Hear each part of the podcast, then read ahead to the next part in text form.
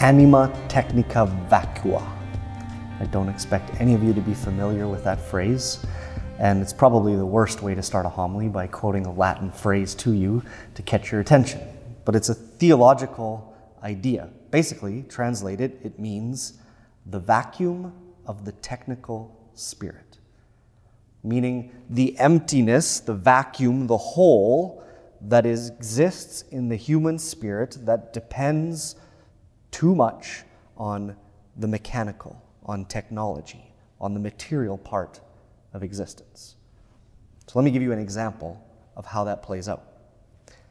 One of the greatest gifts we have in the human experience to lift our mind and our hearts to things greater than ourselves is music. Right? Music has this great power to express things that words cannot, and has this ability to lift the mind and the human spirit kind of out of itself. However, if this idea of anima technica vacua takes over the human heart, what you get is a Super Bowl halftime show. In two thousand twenty, the Super Bowl halftime show, a thirteen-minute show, cost thirteen million dollars. A million dollars a minute. And maybe not all of it, but at least part of it was lip-synced.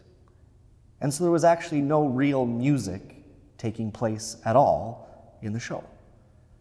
That it all became about the entertainment factor, in the way that the one who produced it could titillate the human emotion in that moment and captivate the senses, but really had nothing to do with the heart of music, which is to speak things that words cannot speak.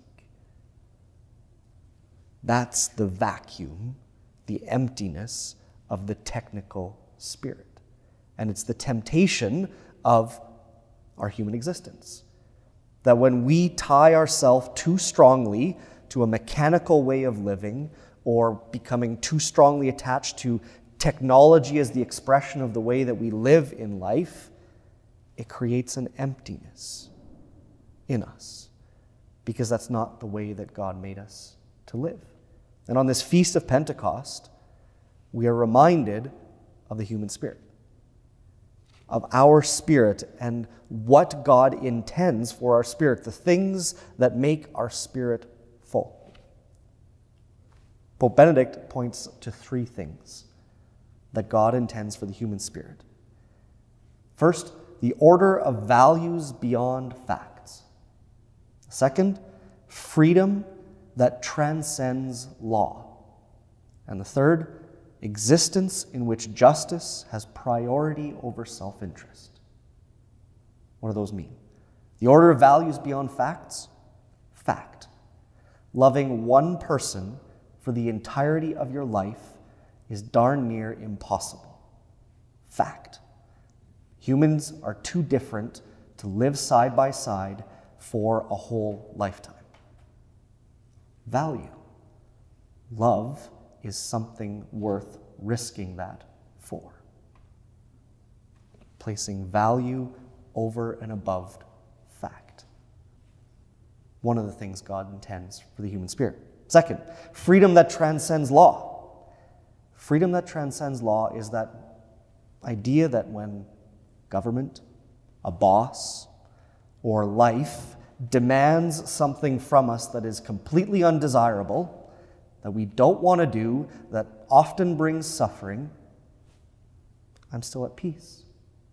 And I still strive to be charitable to myself and to my neighbor, regardless of the suffering that is there, because that is real freedom.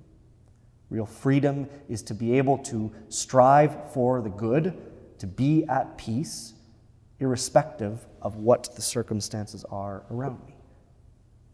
The third, an existence in which justice has priority over self-interest, is where rumors, gossip, become extinct, and instead we actually go to that neighbor who is struggling in whatever way, and offer them whatever help that we can, instead of talking about their problems with each other.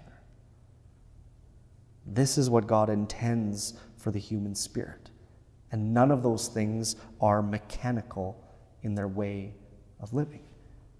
But we all know that that is a difficult thing to do. And so what we also remember at Pentecost is that as Christians, we have received the gift of God's Spirit in us.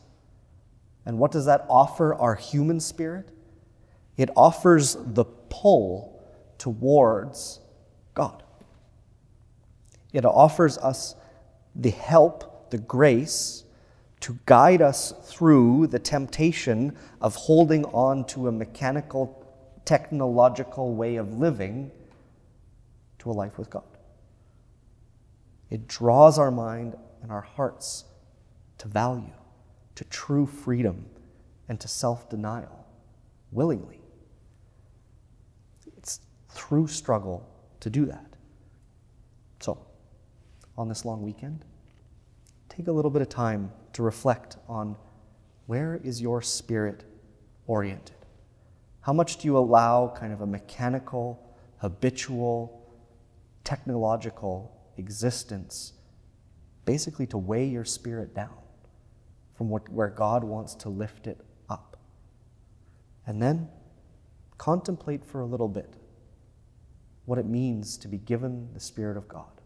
And how is He trying to pull your spirit from being weighed down in this life to that freedom, to that value, to that self-denial that makes you like